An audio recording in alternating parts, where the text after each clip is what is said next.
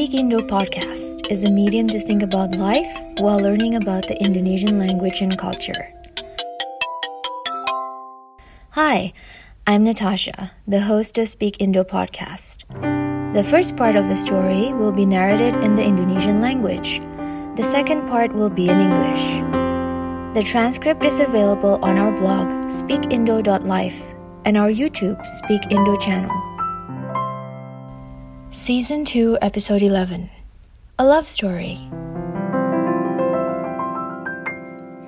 Saya masih ingat betul. Ada saatnya di mana saya menangis dalam hati. Dan kadang air mata memang tidak bisa ditahan untuk tidak menetes. Enam tahun menikah, saat itu saya dan suami memang belum dikaruniai keturunan. Mendengar kabar teman hamil, saya ikut senang. Namun jujur, seperti ada rasa iri di hati atau tidak suka. Kapan giliran saya? Kerinduan yang sangat besar untuk punya anak, bisa menimang, memeluk, menciumi ubun-ubun, dan mencintai seorang anak manusia selalu hadir di setiap saat, terutama jika saya sedang sendiri. Setahun sejak hari pernikahan, Demi buah hati yang dirindukan, saya dan suami menjalani semua urusan tes dan program kehamilan. Hal itu tidak mudah. Mengingat sebagai pasangan muda, tabungan kami masih pas-pasan. Dan semua tes dan program hamil tidak ada yang ditanggung asuransi yang kami miliki. Belum lagi episode naik turunnya emosi. Tes demi tes, suplemen, operasi laparoskopi, bahkan dua kali inseminasi tidak mewujudkan kerinduan diri kami untuk bisa memiliki anak. Seringkali saya menangis setiap kali datang bulan, karena berarti program hamil bulan ini gagal lagi, dan saya harus mengulang lagi program dari awal. Empat tahun berlalu, saya mulai memikirkan untuk mengadopsi seorang anak. Sebenarnya, secara medis masih ada jalan lain yang bisa dicoba: bayi tabung. Tapi mahalnya biaya membuat saya memilih untuk tidak memikirkan hal itu terlalu dalam. Khawatir jadi pingin banget, padahal tabungan kami masih jauh dari cukup. Sekitar setelah dua tahun memantapkan niat melakukan adopsi, akhirnya tepat satu minggu setelah ulang tahun pernikahan keenam, saya dan suami mendatangi salah satu panti asuhan di bilangan Jakarta Timur. Bayi pertama yang kami jumpai di panti asuhan tersebut ternyata adalah yang menjadi anak kami saat ini. Saat itu, kamar pertama yang kami jumpai adalah kamar isolasi. Oleh petugas, kami diminta melewati kamar tersebut. Cuma ada satu bayi di dalam kamar isolasi. Baru keluar dari rumah sakit setelah tiga bulan dirawat karena sakit paru-parunya. Lihat bayi-bayi lainnya saja di ruangan bayi yang umum.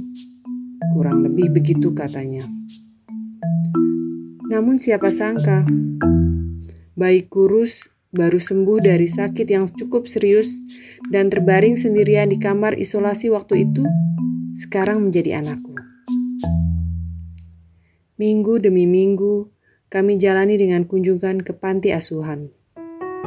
Karena saya dan suami bekerja, kami hanya mengunjungi panti di akhir pekan. Hari Sabtu dan Minggu menjadi saat yang selalu dinanti. Kesempatan dua kali bertemu calon buah hati di jam kunjung pagi dan sore benar-benar kami nantikan. Ya, dia adalah buah hati kami yang lahir dari rasa rindu dan penantian kami. Saya dan suami seperti jatuh cinta lagi. Jatuh cinta pada makhluk mungil yang saat itu selalu tidur tanpa buayan ibu dan pelukan ayah. Setelah beberapa waktu kunjungan rutin, kami mendapat ACC untuk menjalani tahap sosialisasi. Pada tahap ini, kami boleh berinteraksi dengan calon anak kami.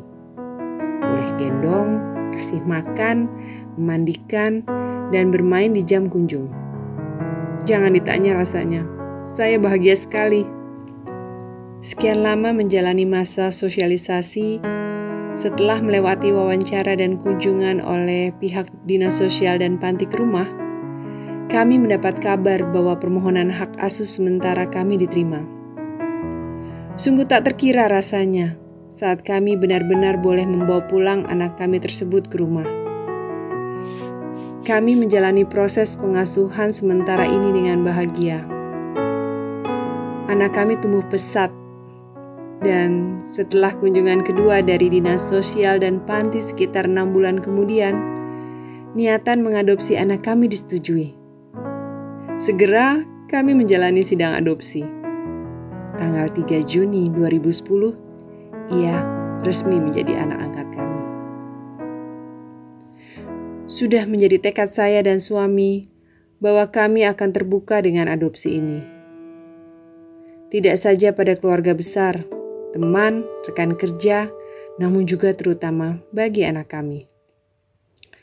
Bagi saya pribadi, saya tidak bisa membayangkan hidup dengan menyimpan ini sebagai suatu rahasia, terutama bagi anak saya. Maka saya dan suami memutuskan untuk menceritakan pada anak kami tentang status adopsinya sedini mungkin dan dalam situasi sebiasa mungkin.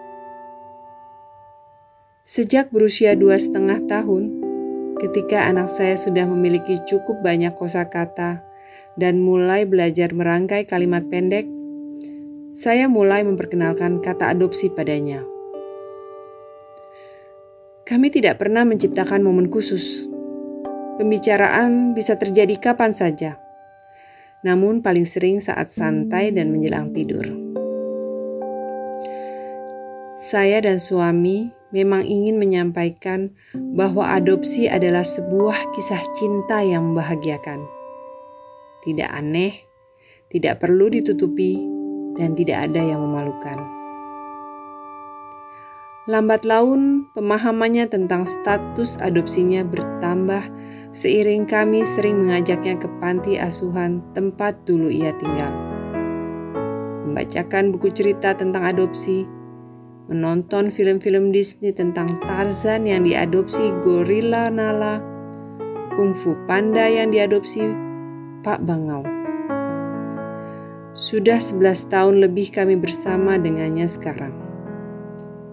Kami terbuka dan membiarkan anak kami bertanya apa saja tentang hal ini. Saya tahu perjalanan pencarian jati diri ini masih akan terus ada hingga ia benar-benar paham dan bisa menerima kisah hidupnya. Kami terus berupaya agar ia merasa dicintai, diterima, dan tumbuh rasa percaya dirinya dengan baik. Semoga Allah menyatukan hati kami dan meyakinkan anak kami bahwa ia begitu dicintai. Bahwa cinta melampaui batas-batas warna kulit, latar belakang, dan bahkan ikatan darah. Bahwa cinta kami padanya utuh dan nyata selamanya.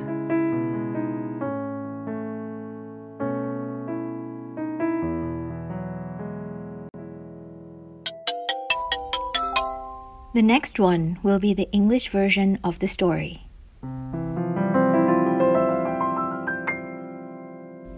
Anas can still remember clearly. There were times when she cried inside, and sometimes her tears were unstoppable. Six years being married, at that time, both her husband and her had not been blessed with a child. Hearing news that friends were pregnant, she was happy for them. But honestly, there was this envy inside or dislike. When was her turn? The biggest desire to have a child to hold, hug, kiss the top of his or her head, and to love a child was always there, especially when she was alone. One year from their wedding day, for the child that they have always wanted, Anas and her husband went through all the pregnancy tests and fertility programs. Those were not easy, considering that as a young couple, they did not have much savings. And all the tests and programs were not covered by the insurance that they had. Not to mention the roller coaster journey of emotions. Test by test, supplements, laparoscopies, even the two inseminations still did not make their dream to have a child come true. Many times, Anas would cry when she got her period, as that meant that the fertility program for that month was unsuccessful. And she had to repeat the program again.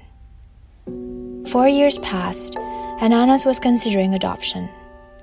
Technically, in the medical sense, there were still other ways that they could try. In vitro fertilization, for example. But the high cost of it made her decide not to consider that option too much. She was afraid that she would end up wanting it so much while their savings were still far from enough.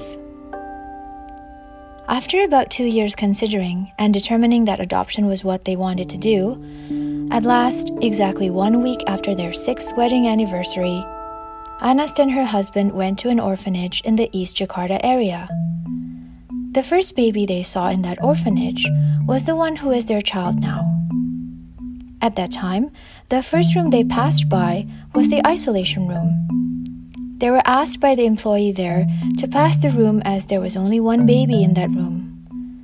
The baby had just gotten released from the hospital after being treated for three months for lung disease. The employee suggested that they visit the other babies in the common room. Who would have thought? The tiny baby who just recovered from a serious illness laying by himself in that isolation room at that time, is now her child. Week by week, Anas and her husband visited the orphanage. Because they both worked, they only visited the orphanage on weekends. Saturdays and Sundays became days to look forward to. They both were excited to be able to see their baby to be two times both during morning and afternoon visiting times. Yes, he was their baby who was born out of their love and patient waiting. Anas and her husband felt like they fell in love again. They had fallen in love with a tiny being who was at that time sleeping without being lovingly cradled by a mother and held by a father. After the routine visits happened for some time, Anas and her husband got the approval to continue to the socialization stage. In this stage, they were allowed to interact with their baby to be. They can hold him, feed him, bathe him, and play with him during the visiting hours. Anas was over the moon with happiness. After the socialization stage, and after going through the interview and visitation by the social department and orphanage to their home, Anas and her husband were notified that their temporary custody request was accepted.